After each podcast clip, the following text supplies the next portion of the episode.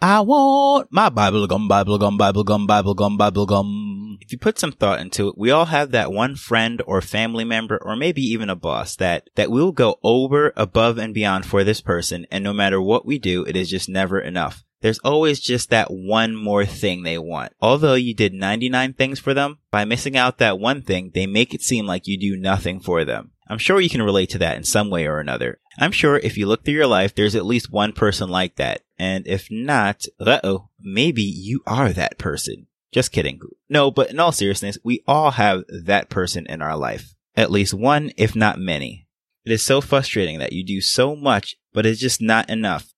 For example, if you're the one that did all the cooking for a holiday, you did all the shopping, you prepped the food, you cooked it, set the table, served the food, and did absolutely everything. But unfortunately, you forgot to set ice for the juice.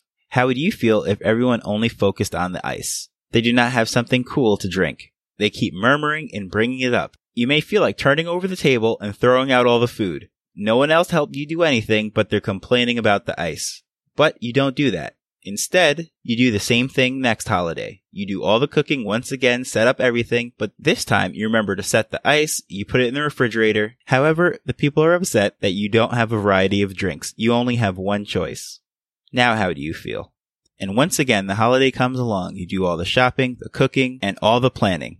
You put four kinds of drinks in the refrigerator, you set ice, and you do everything. This time you know it's perfect. But when it comes time to eat, the people ask, where's the coffee and tea? Believe it or not, that is what we do to God many times. You will see that in today's passage. Psalm 78, another psalm penned by Asaph. In fact, he penned many psalms, the first of which is Psalm 50. He also penned Psalm 73 through 83. Throughout history, man goes through cycles of living godly lives and having times of rebellion. There are times when we are very focused on God or very prayerful and mindful of Him. Then there are other times where He is the farthest thing from our minds. We're focused on our own lives, money, enjoyment, sex, and other things. A similar thing occurred in the history of the nation of Israel. After spending 400 years in bondage and slavery in Egypt, Moses was sent to lead the people out and bring them into the promised land.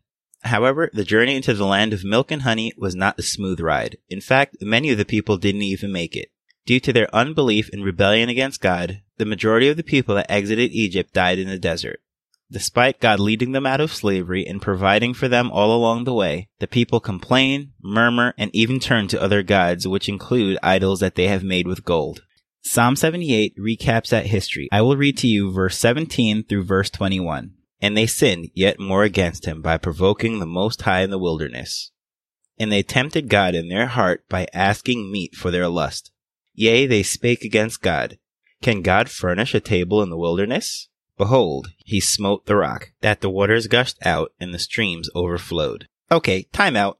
As if bringing forth water from a rock wasn't a miracle enough, the people also have the nerve to ask, Can he give bread also? Can he provide flesh for his people? Therefore the Lord heard this and was wroth. So a fire was kindled against Jacob, and anger also came up against Israel. So let me get this straight. I rescue you from slavery, I carry you through a desert, I keep you safe, I feed you, and I give you water from a rock. Now you're complaining that you don't have bread and meat? It's a good thing I'm not God, because I wouldn't be having it. Ungrateful people, you can find your way back to Egypt. Bring your complaints to Pharaoh. I'm done. But, of course, God didn't say that. Now let's fast forward. After entering the promised land, Israel continues to go through cycles of godliness and ungodliness. Then there are times when they forsake God and seek after idols. They establish a pattern. When things are going well, forsake God and live your own life. Then, during times of affliction, when the rough times come, turn back to God and pray to Him. They continue to do this generation after generation. During this passage, Israel is once again in trouble. The psalm reminds the people of the great and marvelous works that God has done. But unfortunately, it is human nature to often forget where we came from. However, in the midst of everything, we're able to see God's forgiveness, His saving grace, and mercy.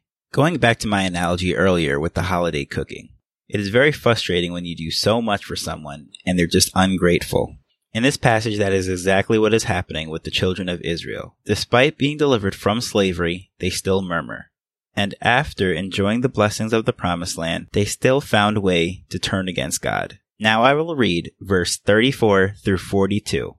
When he slew them, then they sought him, and they returned and inquired early after God And they remembered that God was their rock and the high God their redeemer. Nevertheless, they did flatter him with their mouth, and they lied unto him with their tongues. For their heart was not right with him, neither were they steadfast in his covenant. But he, being full of compassion, forgave their iniquity, and destroyed them not. Yea, many a time turned he his anger away, and did not stir up his wrath. For he remembered that they were but flesh, and wind that passeth away, and cometh not again. How oft did they provoke him in the wilderness, and grieved him in the desert? Yea, they turned back and tempted God, and limited the Holy One of Israel. They remembered not his hand, nor the day when he delivered them from the enemy. This is really just a sad part of human nature because many times God does so much for us and we just take it for granted. Just like preparing that holiday meal, everyone's just focused on the ice or the lack of the coffee. And many times when God does things for us, it's the same way. It's no different. If we're honest with ourselves, we really think about God mostly when things are going wrong for us, when we need that promotion, when we need the strength to confront someone that we're afraid of, when we're having car trouble and we don't know how we're going to get to work, when our health isn't the best and we start to realize our own mortality. That's a time when we often think of God. No one likes the complainer or the ungrateful friend, but many times that is exactly what we do. Thankfully, we have never been in slavery. However, God has delivered us from so many things. If you just reflect on your life and all the crazy situations you've been in and countless times God has showed up for you.